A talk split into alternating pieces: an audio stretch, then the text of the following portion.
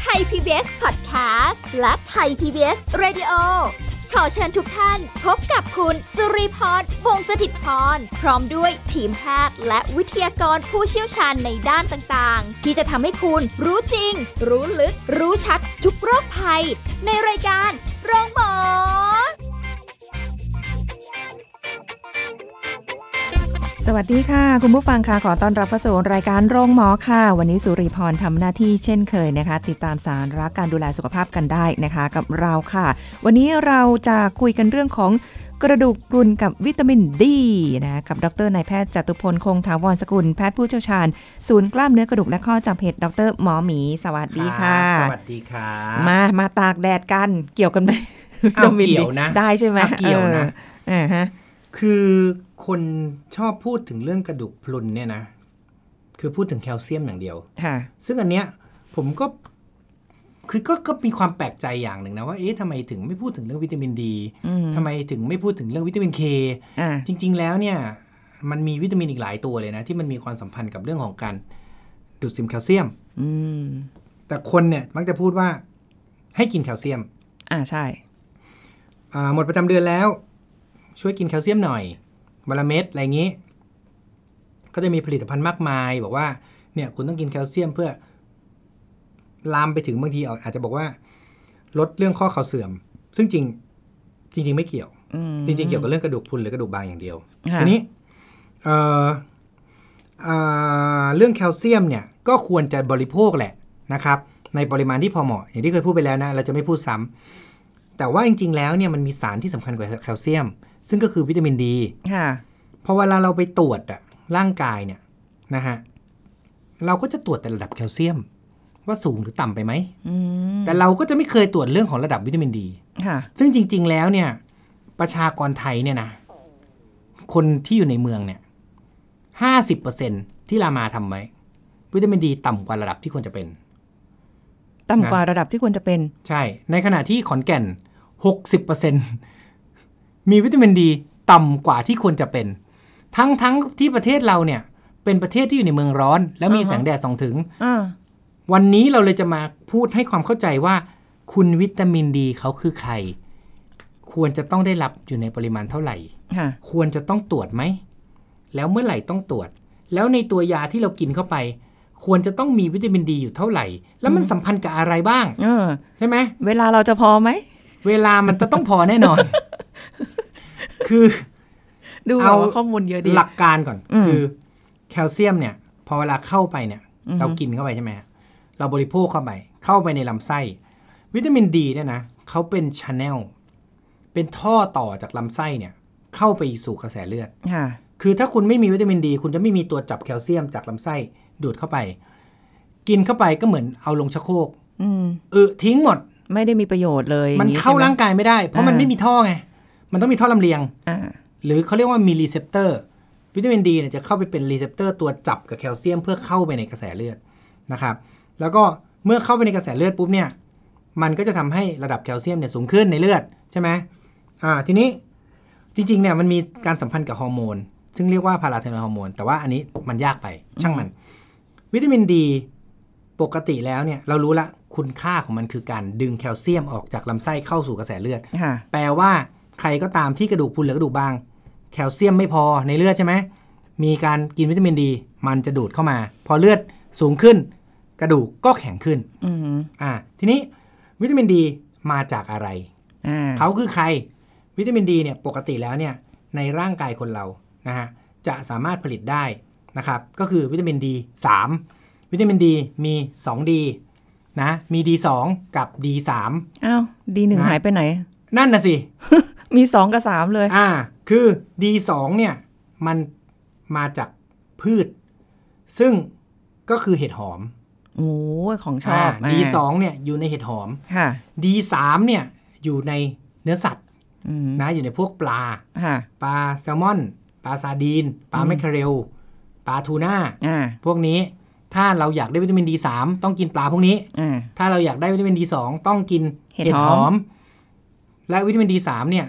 มัน เอ่อสามารถผลิตได้ที่ผิวหนังเรา โดยการที่เราไปโดนแดดในช่วงคลื่นสั้น แดดคลื่นสั้นก็เนี่ย ช่วงนี้แหละ 9 โมง 10 โมงช่วงแดดที่มันไม่จ้ามากจนเกินไป แต่ ค่ะ จริงๆแล้วเนี่ย มันมันไม่ได้อยู่ที่ความจ้านะ แต่ว่า เขาบอกว่ามันคือแดดคลื่นสั้น แต่ทีนี้ประเทศเราเนี่ย ปัญหาของประเทศเรามีสองอย่าง หนึ่งค่านิยมความ ขาว ค่านิยมความขาวเนี่ย ทากันแดดจังเลย อืม พกล่ม ค่ะ แดดเนี่ย คือเดินข้ามตึกพกล่มอ่ะ า พอจะเดินจากตึกปุ๊บกลางล่ม อ่า พอเข้าตึกปิดล่ม อ่า อันเนี้ยมันคือค่านิยมที่เราแก้ไม่ได้สองเราเนี่ยมันเป็นเมืองที่เขาเรียกคนผิวเหลืองไงคนผิวเหลืองคือ คนที่มีเมลานิน คือมีสารเมลานินเนี่ยอยู่ในร่างกายสูง ทีนี้พอมันสูงปุ๊บเนี่ย มันจะสะท้อนแสง เพราะฉะนั้นมันจะไปเข้าร่างกายเราไม่ได้ พอเข้าร่างกายเราไม่ได้ปุ๊บมันเลยทำให้การผลิตวิตามินดี มันต่ำลง อืม เพราะฉะนั้นจากสองข้อเนี้ยคือแค่ข้อสองเนี่ย คือมันมีการกั้นด้วยธรรมชาติอยู่แล้ว อ่า เรายังจะไม่ออกไปโดนแดดอีก มันก็จะไม่ได้แน่ๆถูกไหม มัน เพราะฉะ ร้อน อ่าเพราะฉะนั้นจากข้อหนึ่งและข้อสองเนี่ยมันเลยทำให้มันมีปัญหาเรื่องของการสร้างวิตามินดีในร่างกาย มันไม่เคยพอ อ่า นะฮะทีนี้เมื่อมันไม่พอ เราก็เลยอาจจะต้องมีการบริโภควิตามินดี ค่ะ นะทีนี้เอ่อคนประเภทไหนที่จะขาดวิตามินดี ส่วนใหญ่ให้เราเช็คอย่างนี้ฮะ วิตามินดีมันจะเอ่อจะต้องตรวจเนี่ยนะฮะ เมื่อหนึ่งเราเป็นโรคกระดูกพรุน อืม ต้องตรวจวิตามินดีนะ อ่า คนส่วนใหญ่เนี่ยมาโรงพยาบาลปุ๊บหมออยากตรวจมวลกระดูกเพราะรู้จักแค่นั้น เพราะโรงพยาบาลมันโฆษณาแค่นั้น เพราะว่าโรงพยาบาลได้กำไรเยอะกว่า อ่า เพราะมันเป็นเครื่องที่เขาซื้อมาแล้ว ค่ะ ส่วนไอ้แลบวิตามินดีอ่ะไม่ค่อยพูดถึงนะ ระดับของวิตามินดีที่ควรจะเป็นนะ อืม ก็คือ 30 นาโนกรัมต่อมิลลิลิตรนะ อืม ถ้าต่ำกว่า 30 ถือว่าต่ ค่ะ ำนะฮะคือเมื่อไหร่ก็ตามที่ต่ำกว่า 30 ปุ๊บเนี่ยพาราไทรอยด์ฮอร์โมนมันจะสูงขึ้นอ่ะเริ่มยาก อืม สรุปว่าถ้าเมื่อไหร่ก็ตามที่ระดับวิตามินดีมันต่ำลงอ่ะมันจะมีความต้องการแคลเซียมที่อยู่ในเลือดมากขึ้น ค่ะ อ่าแล้วอีฮอร์โมนอีกตัวหนึ่งมันจะมาทำงานแทน เอาแล้วอย่างนี้ถ้าเกิดสมมุติว่า เราอยากจะไปตรวจเอ้ยอยากรู้ว่าค่าวิตามินดีในร่างกายเราอะไรอย่างเงี้ย ไป ด้หม ตรวจที่แลบโรงพยาบาลได้ทุกโรงพยาบาล อ่า นะฮะทีนี้เรากลับมาที่คุณ D2 กับ D3 ก่อนทำไมจะต้องพูดถึง D2 กับ D3 นะไม่พูดถึง D ไปเลย เพราะว่า D2 ได้มาจากที่หนึ่ง D3 ได้มาจากอีกที่หนึ่ง อ่า พอเข้ามาในร่างกายปุ๊บ ไม่ว่าจะสังเคราะห์แสงหรือการกินเนื้อสัตว์หรือการกินพืชเห็ดหอม เข้ามาปุ๊บนะมันจะเข้ามาอยู่ในกระแสเลือดถูกไหม ค่ะ พอเข้ามาปั๊บเนี่ย มันจะวิ่งไปที่ตับ ไปแปลงร่างหนึ่งทีนะฮะไปเป็นตัวหนึ่ง ก็คือเป็น D3 เป็นก็คือเป็นวิตามินดีนี่แหละ อือหือ นะอยู่ในรูปรูปหนึ่ง รวมเลย แล้วก็ไปสังเคราะห์ที่ไตอีกทีหนึ่ง อืม พอไปที่ไตปุ๊บ มันจะเปลี่ยนเป็นรูป active form คือสามารถทำงานได้ละ เมื่อมันทำงานได้ปุ๊บ มันจะไปทำให้ระดับแคลเซียมในเลือดสูงขึ้น อืม นะฮะทีนี้เมื่อกี้บอกแล้วว่า คนที่จะต้องตรวจวิตระดับวิตามินดีเนี่ย มีอยู่สองสามสองสามโรคนะฮะหนึ่งก็คือกระดูกพรุน ค่ะ นะครับสองก็คือโรคไต เพราะเมื่อเป็นโรคไตมันไม่สามารถแปลงร่างให้เป็นรูปแอคทีฟฟอร์มได้ แปลว่าเราอาจจะต้องกินวิตามินดี ที่มันเป็นสำเร็จ ที่มั รูปไปเลยอ่า แอคที แบ ฟ บ ฟอร์ม อ่า ถูกต้องนะ เพราะฉะนั้นเมื่ออ่าทีนี้เรื่องเรื่องของเรื่องของมวลกระดูกเนี่ยทำไมเราต้องตรวจมวลกระดูกว่าเป็นกระดูกพรุนก่อนแล้วถึงจะค่อยตรวจวิตามินดี ทั้งทั้งที่เมื่อเมื่อครู่ผมได้พูดไปแล้วนะว่า คนไทยอ่ะไม่ว่าจะเป็นคนในเมืองหรือคนที่ต่างจังหวัด มีระดับวิตามินดีที่ต่ำกว่าปกติถูกไหม อืม อ่าแต่ว่าเนื่องจากสมาคมกระดูกพรุนเนี่ยเขาก็ระบุมาแล้วว่า เราจะไม่ตรวจเป็นรูทีน คือไม่ใช่คนไข้ทุกคนเข้ามาเนี่ยแล้วมาตรวจนะฮะเพราะว่ามันยังไม่มีปัญหา เมื่อเริ่มมีกระดูกพรุนกระดูกบางแล้วเนี่ย เราไม่ใช่กินแต่แคลเซียม เพราะถ้ากินแต่แคลเซียม มันก็เข้ามาร่างกายเราไม่ได้ อืม ถูกไหมเมื่อเข้ามาร่างกายเราไม่ได้ มันก็มีปัญหานะทีนี้เราจะต้องบริโภควิตามินดีแค่ไหนล่ะนะปกติแล้วเนี่ย ในคนที่อายุต่ำกว่า 70 ปีนะเขาแนะนำให้บริโภควิตามินดีที่ 600 ถึง 800 นะครับ IU คือมันมันมันไม่มีหน่วยนะวิตามินดีเนี่ยมันไม่มีหน่วย มันเป็นหน่วย IU หรือ International Unit ค่ะ นะครับ ส่วน ถ้าคนที่อายุมากกว่า 70 ปีขึ้นไป จะต้องบริโภคเกิน 800 IU นะครับ โอ้ นะมันมีข้างกล่องนะครับพอเวลาเราไปกินแคลเซียมเนี่ย มันจะมีแคลเซียมบวกวิตามินดี มีหลายยี่ห้อเลย แล้วมันก็จะมีวิตามินดีเดี่ยวๆด้วยนะเอ่อแคลเซียมบวกวิตามินดีเนี่ย ไปดูข้างกล่องใครก็ตามที่จะซื้อแคลเซียมมากินนะ ค่ะ ถ้าไม่มีวิตามินดีนะครับ แล้วเป็นกระดูกพรุนหรือกระดูกบางนะ สมมุติวันนี้เราไปตรวจมาละกระดูกเราบาง หรือกระดูกเราพรุนอ่ะแน่ๆเราต้องกินแคลเซียม แคลเซียม ถ้าคุณไม่มีวิตามินดี คุณอย่าลืมว่าคุณอาจจะไม่ได้แคลเซียมด้วยนะ มันไม่มี เพราะมันไม่มี ใคา ตัว ไป ดึง อืม ถูกไหมมันต้องกินเป็นแพ็กเกจหรือเป็นคู่ ซึ่งการที่เราจะกินวิตามินดีหรือไม่ ก็ต้องไปตรวจระดับวิตามินดีก่อนนะ เพราะฉะนั้นจริง ๆ แล้วเนี่ย ถ้าใครที่จะเช็คอัพรายปีอะแล้วเป็นคนในเมือง แล้วเป็นคนชอบกางล่ม ใช่ไหม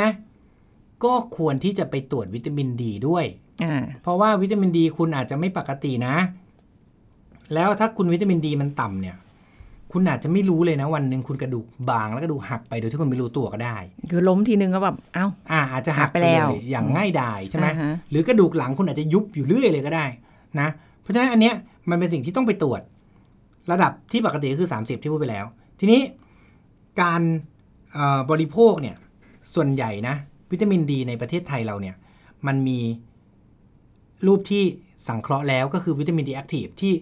เอ่อสังเคราะห์ที่ไตแล้วนะถ้าวิตามินดีแอคทีฟอันนี้ช่วยกรุณาถ้าจะเกิดใครจะ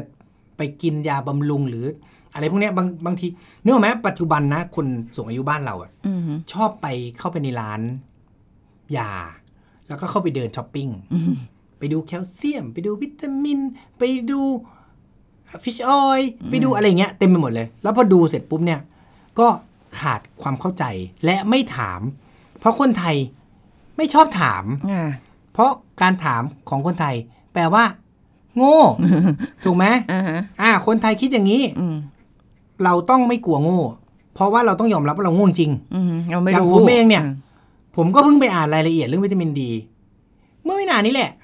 ทั้งนั้นที่เป็นหมอกระดูกนะ คือเรารู้แหละมันต้องมีวิตามินดี วิตามินดีทำอะไรเรารู้ แต่เราก็ยังไม่รู้เลยว่าไอยาที่เขาขายกันอยู่ปัจจุบันน่ะ อืม มันมีกี่แบบ อืม แล้วเขาขายอะไรกันบ้าง แล้วมันจะมีก่อให้เกิดปัญหาอะไรบ้าง ใช่ไหมวิตามินดีที่เขาขายกันเนี่ยมันจะมีวิตามินดีที่แอคทีฟแล้วก็ไม่แอคทีฟ ถ้าแอคทีฟเนี่ยเราใช้สำหรับกรณีที่คนเป็นโรคไต เพราะบอกแล้วว่ามัน มัน เป ต้อง ลี่ยน เอาไป ให้ ใช้ แอ เลย คทีฟที่ไต อืม ถ้าคนเป็นโรคไตหรือโรคไตวายอะไรพวกเนี้ยต้องกินที่แอคทีฟ แต่ว่าต้องไปตรวจก่อนนะ เพราะอะไร มันมีเปอร์เซ็นต์นะฮะ ที่กินแอคทีฟฟอร์มเข้าไปนะ ปรากฏว่าระดับแคลเซียมในเลือดมันสูงทะลุเกิน อืม 10 นะ คือเขาเรียกว่าเป็นไฮเปอร์แคลซิเมียก็คือระดับเอ่อวิตามินดีเนี่ยมันสูงเกินไป แล้วมันเป็นรูปแอคทีฟฟอร์ม ค่ะ นะที่สูงเกินไปก็คือเกิน 100 นาโนกรัมต่อมิลลิลิตรสำหรับวิตามินดีนะ ไปทำให้แคลเซียมเนี่ยมันสูงเกิน 10 คนไข้ชักมานอน ICU โอ้ย เจอปีละเคส อืม นะฮะ ส่วนใหญ่จะเจอในโรงพยาบาลที่นัดคนไข้นานๆ เช่นให้วิตามินดีแอคทีฟฟอร์มไป 3 เดือน แล้วกลับมาฟอลล่าอีกที พวกเนี้ยประมาณเดือนที่ 1 เดือนที่ 2 กินไปปุ๊บ กลับมาปุ๊บ ชักมาเลย อืม นอน ICU คืน 2 คืนเลย ค่ะ นะฮะ เพราะฉะนั้นอันนี้ต้องระวังนะ ปัจจุบันที่เราแนะนำให้กินข้างนอกกันเองเนี่ย คือถ้าวิตามินดีแอคทีฟเนี่ยส่วนใหญ่ขายอยู่มันเป็นยาขายอยู่ในโรงพยาบาล แต่ถ้ามันเป็นพวกซัพพลีเมนต์เนี่ยหรือเป็นพวกยาบำรุงเนี่ย มันจะเป็นวิตามิน D2 หรือวิตามิน D3 นะ ซึ่งระดับที่ควรจะได้รับของเราเนี่ยที่บอกไปแล้วคือ 100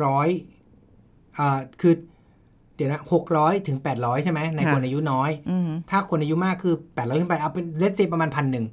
นะ นั่นคือ D3 นะ แต่ D2 เนี่ยเขาแนะนำให้ 40,000 ถึง 50,000 IU ต่อ 1 สัปดาห์ อ่า นะ นั่นคือของฝรั่ง แต่ในของคนไทยเนี่ยเขาแนะนำว่ามันจะมียาเม็ดที่เป็นวิตามิน D2 นะ ที่ขายอยู่ตามร้านขายยานะ วิตามิน D2 เนี่ย ปกติเม็ดหนึ่ง20,000 IU ให้กินอาทิตย์ละเม็ดนะ ไม่ใช่วันละเม็ดนะ เออ เดี๋ยวเข้าใจผิดเนาะ เข้าใจไหม อืม ถ้าเป็นวิตามิน D2 ที่อยู่ในเห็ดหอมเนี่ย ถ้าเราขาด แล้วเราต้องกินเนี่ย ให้กินวิตามิน D2 อาทิตย์ละเม็ด อืม ถามว่าส่วนใหญ่ใครสั่ง ส่วนใหญ่หมอแหละสั่งนะสเต็ปมันก็คือว่ากระดูกพรุน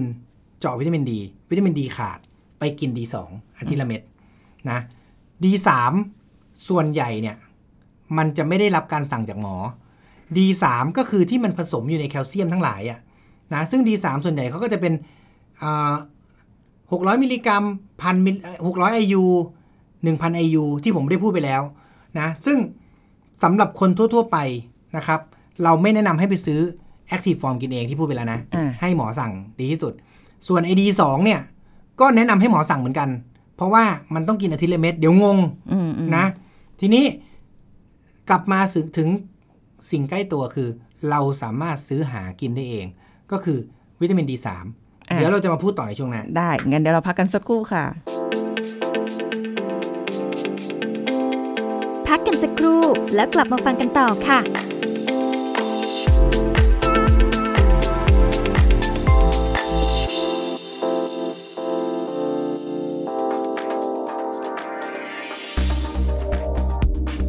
คุณผู้ฟังคะอาการเหงือกบวมเกิดจากเศษอาหารที่เราทำความสะอาดได้ไม่ดีพอเข้าไปติดร่องระหว่างเหงือกกับฟัน จนทำให้เกิดอาการปวดอักเสบบวมแดงได้ ตามปกติแล้ว หากเป็นอาการเหงือกบวมปกติ ทันตแพทย์ก็จะแนะนำให้ดูแลทำความสะอาดฟันและเหงือก บริเวณที่มีการเกิดอาการด้วยตนเอง ด้วยการใช้แปรงสีฟันที่เหมาะสม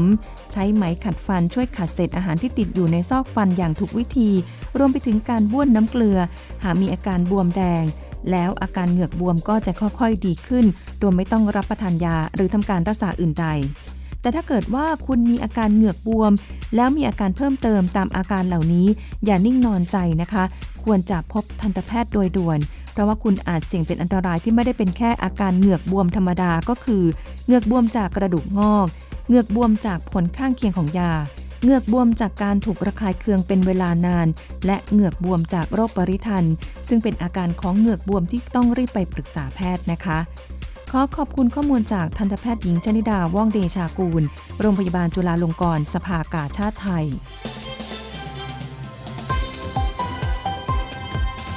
ไทย PBS Radio วิทยุข่าวสารสาระ เพื่อสาธารณะและสังคม คุณกำลังฟังรายการโรงหมอ รายการสุขภาพเพื่อคุณจากเรา เรายังอยู่กับคุณผู้ฟังนะคะ คุยกันเรื่องกระดูกพรุนกับวิตามินดีเออ อ่า มันก็ ทีนี้ มีหลายอย่างดีเหมือนกันเนอะ วิตามิน อืม D3 อ่ะกลับมาวิตามิน D3 อ่า นะเอ่ออย่างที่บอกไปแล้วว่าวิตามิน D3 เนี่ย ที่เราสังเคราะห์เองได้ที่ผิวหนังกับจากเนื้อปลานะ แต่เราไม่เคยมีพออ ม เพราะฉะนั้น ถ้าสมมุติว่าเราไม่รู้เรื่องอะไรเลยนะเราไม่ได้ไปเจาะนะ อ่า กินซัพพลีเมนต์ได้เลย ได้ใช่ไหม ได้เลย เพราะว่า นะ กินมันน่าจะพอดู เพราะว่า ฟังดูแล้ว คือมันจะมีทั้งตัวเดียวๆ แล้วก็ตัวที่อยู่กับแคลเซียม ถ้าตัวเดียวๆ เนี่ยเป็นวิตามิน D3 นะครับนะก็ไปดูหน่อย พวกนี้มันจะมีตามร้านขายซัพพลีเมนต์พวกยาเสริมยาบำรุงอะเอ่อพวกนี้เนี่ยมันจะเขียนอยู่ข้างกล่องนะ ค่ะ ชัดๆเลยว่า 1,000 IU จริงอยู่ว่า recommendation เนี่ยหรือคำแนะนำเนี่ยเขาบอกว่า ถ้าอายุเท่านี้ กินเท่านี้ ถ้าอายุเท่านั้นกินเท่านั้น ที่บอกว่า 800 ต่ำกว่า 800 คือ 600 หรือว่า 800 เนี่ย แต่จริง ๆ แล้วเนี่ย บางทีมันมีการแตกตัว อืม เข้าใจป่ะ บางทีมันเข้าไปเนี่ยมันเข้าไม่หมด ค่ะ เพราะมันเป็นการกินเข้าไปไม่ได้ฉีดนะเพราะฉะนั้นส่วนใหญ่ที่เขาขายขายกันอยู่ตามร้านอ่ะมันจะเป็น 1,000 IU นะครับ ก็วันละเม็ดนะครับ กินทุกวันวันละเม็ดตาม recommendation อันนี้คือ D3 สำหรับคนที่คิดว่ากลัวแดดมาก และยังไงชีวิตก็จะไม่ไปโดนแดดแน่ๆ นะครับ ก็ให้กินอันนี้ก็ได้ อืม แต่ต้องบอกงี้นะเรื่องไอ้ตากแดดเนี่ย คือพอเวลาเราพูดตากแดดเนี่ย คนเขาจะพูดถึงเรื่องอะไรรู้ป่ะคุณให้ผมไปตากแดด ผมจะเป็นมะเร็งผิวหนังไหม อ่านั่นใช่ไง ว่าจะถามอยู่ ถูกไหมคือมันมีงานวิจัยเต็มไปหมดเลยนะ ที่มันเป็นดีเบตเลยนะ ระหว่างการตากแดดและเป็นมะเร็งผิวหนัง ตอนนี้ก็ยังไม่ได้ข้อสรุป อืม ซึ่งพอมันไม่ได้ข้อสรุปปุ๊บเนี่ย เราจะบอกให้คนไปตากแดด แล้วเราก็ยังไม่รู้เลยว่าจริงๆไอ้การตากแดดได้วิตามินดี คุ้มค่ากับความเสี่ยงที่จะเป็นมะเร็งผิวหนังหรือเปล่า อันนี้เราบอกไม่ได้จริงๆ เพราะฉะนั้นเราก็เลยแนะนำว่า ถ้าเดินผ่านแดดบ้างอ่ะ ก็ไม่เป็นไร อืม เข้าใจไหมคือ ค่ะ ใช้ชีวิตให้เหมือนผู้ทุชนปก ติ ไม่ต้องระวัง ฝไม่ ขนาดนั้ตกนก็ไม่ต้องพกล่ม เออ นะคือโอ้เว้นแต่ว่าโอ้ไปเดินกลางแดดแบบจากเนี่ยวิภาวดีรังสิตยาวไปถึงศูนย์ฝึกรอดออย่างเงี้ยสมมติเงี้ย อ่า อ่ะอันนี้มันก็อาจจะมีโอกาสเป็นมะเร็งถ้าเขากลัวนะ ใช่ไหมเพราะฉะนั้นคือสำหรับคนที่ เอ่อกลัวเป็นมะเร็งนะ แล้วเราก็จะไม่โดนแดดอ่ะแล้วคุณก็จะไม่ตรวจด้วยว่ามันสูงหรือต่ำกว่า 30 อือหือ มิลลิกรัมเอ้ยนาโนกรัมเปอร์มิลลิลิตรเนี่ย คุณก็บริโภควิตามินดีไปได้เลยนะครับ เพราะว่ามันเป็น inactive form อยู่แล้ว คือเข้าไปถ้ามันเกินมันขับออก ค่ะ นะฮะทีนี้ก็กินวันละพันมิลลิกรัมนะครับ ได้เลยนะหรือถ้าจะกินเป็นแคลเซียม ปัจจุบันน่ะมันจะมีแคลเซียมวิตดีแคลวิตดีเนี่ย อ่า มีโปรดักต์เนี่ยเต็มไปหมดเลย คุณก็ต้องไปดูก่อนว่า เริ่มจากแคลเซียมก่อน แคลเซียมคุณจะเอากี่มิลลิกรัม วิตามินดีคุณจะเอากี่ IU ใช่ไหม ปกติแล้วก็เมดิชันอย่างที่บอกไปแล้วคือ 1,000 IU ใช่ไหมสำหรับวิตามินดี แคลเซียมก็เหมือนกัน แคลเซียมคุณก็ต้องกินบริโภคให้ได้วันหนึ่งเนี่ย ถ้าเป็นเอ่อผู้สูงอายุหรือคนตั้งครรภ์เนี่ย มันก็ควรจะต้องกินประมาณ 1,200 มิลลิกรัม ค่ะ แต่ 1,200 มิลลิกรัมเนี่ยคือ หลังจากแตกตัวไปแล้วนะ ซึ่งแคลเซียมเนี่ยพอเวลาบริโภคเข้าไปเนี่ยมันจะมีการแตกตัว เพราะว่าแคลเซียมเดี่ยวๆกินเข้าไปเดี๋ยวมันท้องผูก มันต้องมีการผสมนู่นนี่เข้าไปพอมันแตกตัวปุ๊บส่วนใหญ่มันจะเหลืออีก 60%เพราะฉะนั้นถ้าคุณกินพันห้าหกสิบเปอร์เซ็นต์คุณก็ได้แค่แปดเก้าร้อยแต่ว่าแคลเซียมเนี่ยมันบวกกับอาหารอีกสี่ร้อย อืม นะปกติอาหารประจำวันเนี่ยเราจะได้ 400 มิลลิกรัมสำหรับแคลเซียมนะอ่ะทีนี้วิตามินดีปกติเราก็ได้จากอาหารด้วยถูกไหมทั้งเห็ดหอมอ่ะสมมติเรากินพวกผักเผือกนู่นนี่ เรากินปลานู่นนี่ เราจะได้ประมาณ เขาบอกว่าอยู่ที่ประมาณ 200ถึง400 IU ค่ะ อยู่แล้ว เพราะฉะนั้นถ้าเรากิน 1,000 ยังไงมันก็พออยู่แล้วสำหรับแคลเซียมมันมีอยู่ 400 ละ เราไปกินอีกแค่ 800 800 ก็คือ 1,500 แตกตัว 60%จบ อืม เราก็ได้ทั้งแคลเซียมทั้งวิตามินดีนะครับ ทีนี้ อันนี้ก็คือหลักการง่ายๆ ทั่วๆไปในการเลือกบริโภคแคลเซียม และวิตามินดี อืม นี่หลังจากนี้ถ้าสำหรับคนที่เป็นโรคกระดูกพรุนนะเมื่อกี้เราพูดถึงคนที่ไม่ได้เป็นโรคกระดูกพรุนเนี่ยคนทั่วๆไป คราวนี้สำหรับคนที่เป็นโรคกระดูกพรุน เราต้องทำยังไง อ่า คราวนี้ก็จะต้องอีกแบบละนะเข้ามาปุ๊บหนึ่งตรวจระดับแคลเซียมสองตรวจระดับวิตามินดี ค่ะ สามตรวจมวลกระดูก อ่า แต่เราจะพบใน OPD คือห้องตรวจทั่วไปเนี่ยนะที่เราตรวจเนี่ยทุกวันเนี่ยคนไข้เข้ามาเนี่ย หมอขอ BMD แล้วก็จะ BMD เสร็จปุ๊บสเต็ปต่อมาคือ แคลเซียมอ๋อกินอยู่แล้ว วิตามินดีไม่ตรวจ แล้วก็กินยาลดการสลายมวลกระดูกเลย อ่า ซึ่งไอยาสลายมวลกระดูกเนี่ยหรือกลุ่มที่เขาเรียกว่าบิทฟอสฟาเนตเนี่ยนะกลุ่มยาลดการสลายกระดูกเนี่ย มันผลข้างเคียงเยอะนะครับ กินเข้าไปเนี่ยหนึ่งอาจจะมีโอกาสแพ้ได้ 2 มันจะมีทำทำให้เกิดเกิดก็คือโรคกรดไหลย้อนได้ อืม นะครับ แล้วก็มีไซเฟกของยาทั่วๆไปนี่แหละ ค่ะ และไซเฟกที่หนักที่สุดของมันคือ ราคามนแพง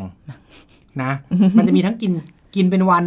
กินเป็นเดือน กินเป็นปี มียาฉีดนะฮะ แล้วก็ปัจจุบันก็มียาเป็นกลุ่มที่เฉพาะเจาะจงใช้เข้าไปอีก ซึ่งผมบอกเลยนะว่า ถ้าคุณเอาเฉพาะยาลดการสลายกระดูกไปกินเนี่ย แล้วคุณรู้สึกสบายใจว่าคุณจะกระดูกไม่บางนะ ไม่ใช่ เพราะว่า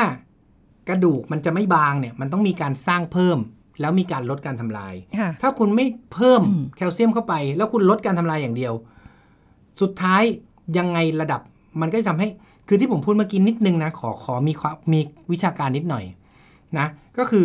ถ้าเมื่อไหร่ก็ตามที่แคลเซียมในเลือดมันต่ำหรือไม่พออ อืม มันจะไปดูดเอาแคลเซียมที่อยู่ในกระดูกออกมา เอ อยู่ในกระ ใช้ แสเลือด อ่า ใช่ไหมเพราะฉะนั้นเมื่อถ้าคุณทำให้ท่อในเลือดคุณเต็มเนี่ย มันอาจจะล้นเข้าไปอยู่ในแคลอยู่ในกระดูก หรืออาจจะไม่เข้าอันนี้บอกไม่ได้ แต่ถ้าระดับเลือดมันต่ำมันออกแน่ อืม มันออกมาจากกระดูกแน่นอน เพราะฉะนั้นคุณจะกินยาลดการสลายกระดูกยังไง แคลเซียมมันก็ต้องออกมาอยู่ดี มันก็จะบางอยู่ดี เพราะฉะนั้นหลาย ๆ คนเนี่ยหลาย ๆ เคสที่รักษาโรคกระดูกบาง โดยที่กินแต่ยาลดการสลายกระดูก ไม่สนใจระดับปริมาณของแคลเซียม ไม่สนใจระดับวิตามินดีในร่างกายนะ อันเนี้ยยังไงก็ตามกระดูกคุณก็ยังจะพรุนอยู่อย่างนั้นอะไปเรื่อย ๆ แล้วจะพรุนหนักกว่าเดิมด้วยสำหรับเคสที่กระดูกพรุนแล้วตรวจมวลอ่าวิตามินดีมาแล้ว ต่ำกว่า 30อ่านาโนกรัมต่อมิลลิลิตรนะ เมื่อไหร่ก็ตามที่ต่ำกว่าปุ๊บเนี่ยหนึ่งคุณอาจจะต้องกินวิตามินดีสองสองหมื่นอายุต่อหนึ่งอาทิตย์ อืม เพื่อเสริมเข้าไป ค่ะ นะสองวิตามินดีสามยังไงคุณต้องได้กินแน่นะอันเนี้ยเป็นเบสิกก่อน แต่สำหรับคนที่ถ้ามันต่ำแบบขั้นรุนแรงเลย คุณอาจจะต้องคือมันจะมีแบ่งอะนะต่ำกว่า 20 คือต่ำต่ำกว่า20อ่าต่ำกว่า 15 คือต่ำมาก ต่ำกว่า 10 คือโคตรต่ำอย่างเงี้ย คือมันจะมีแบ่งระดับ อ่าก ลุ่มที่โคตรต่ำเนี่ย เราอาจจะต้องกินวิตามินดีที่เป็นแอคทีฟฟอร์มที่ผมพูดไปแล้ว อืม นะ ก็ถ้าต่ำมากกินแอคทีฟฟอร์มเลย ถ้าต่ำไม่มากก็เริ่มต้นด้วยวิตามิน D2 ที่เป็น 20,000 IU แล้วก็บวกกับวิตามิน D3 นะฮะ เพราะฉะนั้นอันเนี้ยจำไว้เลยเบสิกของเรื่องกระดูกบางหรือพรุนเนี่ยสัมพันธ์กับแคลเซียมวิตามินดี ยาลดการสลายกระดูกนะแล้วจริง ๆ มันมีวิตามินเคอีกนะซึ่งไว้วันหลังเราค่อยมาพูดกันวิตามินเคนี่ก็ละเอียดอ่อนอีกเหมือนกัน อ่า นะเพราะงั้นเอ่อวันนี้ก็ขอสรุปนะฮะ วิตามินดี สารที่คนไม่ค่อยพูดถึงแต่มีความสำคัญนะครับ ก็ในวันนี้คิดว่าน่าจะได้รับความเข้าใจและมีความอยากที่จะตรวจมัน อยากที่จะบริโภคมันมากขึ้น และ ค่ะ สนใจในการที่คุณจะไปซื้อโปรดักต์อะไรก็แล้ว แต่ที่เป็นยาบำรุง แล้วมีการอ่านฉลากข้างซองเป็นอย่างดี ค่ะ วันี้ก็ขอสรุปแต่เพียงเท่านี้ขอบคุณมากค ข รับ อบคุณค่ะหมอหมีค่ะโอ้อันนี้เป็นความรู้ที่จริง ๆ หลายคนอาจจะไม่ค่อยได้สนใจ เราจะสนใจอย่างอื่นกันมากกว่า ตากแดดกันบ้างก็ได้นะคะ ใช่ถูกต้อง นะคะเอาล่ะหมดเวลาแล้วค่ะ เราพบกันใหม่นะคะ สวัสดีค่ะ แชร์ พูด บอกต่อ กับรายการโรงหมอได้ทุกช่องทางออนไลน์ เว็บไซต์ www.thaipbspodcast.com แอปพลิเคชัน Thai PBS Podcast Facebook Twitter Instagram Thai PBS Podcast และฟังได้มากขึ้นกับพอดแคสต์โรงหมอ ที่ Apple, Google, Spotify, SoundCloud และ Podbean ทุกเรื่องทุกโรค บอกรายการโรงหมอ